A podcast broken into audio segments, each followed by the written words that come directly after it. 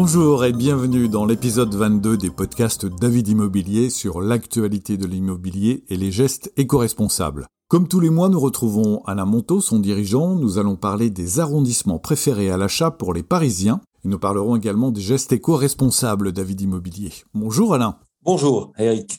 Une étude réalisée par le Crédit agricole d'Île-de-France et l'Institut Paris Région révèle le palmarès des arrondissements préférés des Parisiens pour un premier achat. Vous pouvez nous en dire plus? Oui, selon cette étude du Crédit agricole Île-de-France, c'est le 18e arrondissement qui est en tête des arrondissements plébiscités à Paris pour un premier achat. En moyenne, dans le 18e, les primo-accédants achètent un logement d'une valeur de 510 000 euros et pour y arriver, ils emprunteront autour de 380 000 et auront un apport d'environ 130 000 euros. Ce plébiscite nous fait particulièrement plaisir, car vous n'êtes pas sans savoir que dans le 18e, eh bien c'est le berceau des agences David Immobilier. Aujourd'hui, nous y sommes présents avec nos deux agences. D'abord au sud de l'arrondissement, grâce à notre agence David Montmartre Abbesse. Les Abbesses attirent les jeunes depuis des années. Ils y apprécient tous ces lieux de sortie, restaurants, bars, shopping, spectacles, tous situés à deux pas de chez eux.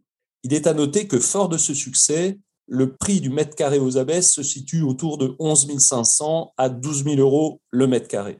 David Immobilier est aussi représenté sur l'autre versant de la butte Montmartre. Notre agence David Custine Ramet répond aux attentes des primo-accédants qui recherchent un quartier dynamique, sans cesse en amélioration dans la qualité de ses commerces et encore abordable. Dans ce quartier, il est encore possible d'acquérir, dans le haut de la rue là-bas, par exemple, un trois pièces de 61 mètres carrés avec quelques travaux, au troisième étage avec ascenseur au prix de 636 000 euros, soit 10 400 euros le mètre carré.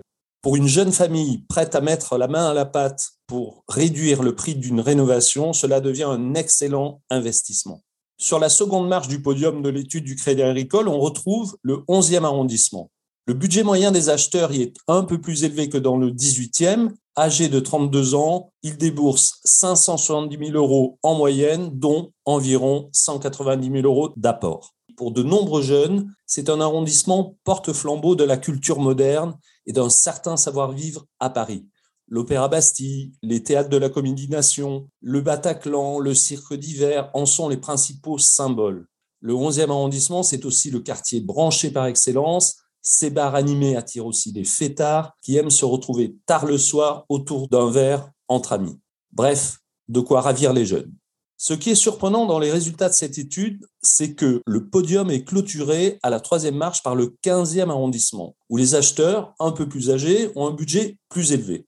Ils ont 35 ans en moyenne et leur projet immobilier s'élève à environ 730 000 euros. Appelé aussi Vaugirard, le 15e arrondissement est le plus grand arrondissement de Paris avec ses 8,5 km et sa population qui est équivalente à celle d'une ville comme Bordeaux. Pour des jeunes, le 15e est attrayant par sa culture, ses écoles, ses commerces et ses espaces verts. La rue du Commerce ou la rue Saint-Charles sont parmi les lieux les plus recherchés des jeunes familles. Cette fois, ils y recherchent les valeurs qu'ils aiment retrouver dans les centres-villes en région les bons petits commerces de quartier autour d'églises, les marchés forains, le week-end, mais ils aiment aussi le centre Beaugrenelle, véritable centre commercial d'avant-garde avec ses magasins de marque, ses cinémas et ses restaurants. Le 15e, c'est aussi le théâtre du Point-Virgule, le musée Pasteur et les nombreux parcs comme le parc André Citroën en bord de Seine ou le parc Georges Brassens. Bref, un véritable havre de paix pour les jeunes familles qui aspirent une vie plus sereine au cœur de Paris. En conclusion, ce classement est à l'image de notre société. Nous y retrouvons à la fois des jeunes romantiques qui aspireront à vivre à Montmartre dans le 18e, des jeunes plus aventuriers qui investiront dans le 11e et sa vie nocturne, et des jeunes ménages qui aspireront à vivre plus sereinement dans le 15e. La tendance d'achat est-elle vraiment au déclin à Paris? Je ne le crois pas. Les volumes d'achat en 2022 à Paris et en Île-de-France restent très élevés. Certes, ils sont en recul après les volumes de vente records en 2019, mais ils s'établissent toujours sur des bases élevées. Nous constatons au quotidien dans nos agences, quand un bien est mis en vente à son prix, le nombre de demandes explose. Mais le pouvoir d'achat des acquéreurs n'est pas extensible. Aussi, maintenant que les taux d'intérêt montent, les prix à Paris vont diminuer. Nous constatons déjà.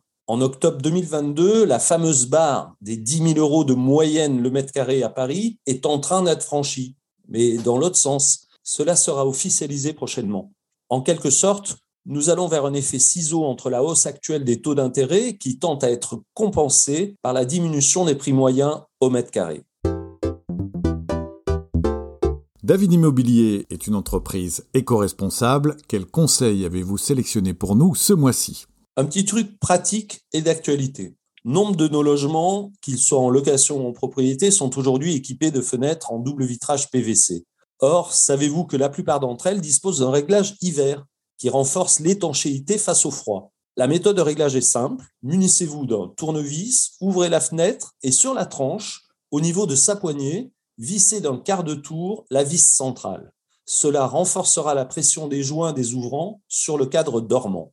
Grâce à ces réglages faciles à réaliser, vous pourrez améliorer vos déperditions de calories énergétiques et économiser ainsi sur votre facture de chauffage cet hiver. Merci Alain, merci à tous de nous avoir suivis pour ce 22e podcast sur l'actualité de l'immobilier. Abonnez-vous pour le recevoir tous les mois. N'hésitez pas à nous laisser vos questions, vos interrogations sur le site de David Immobilier.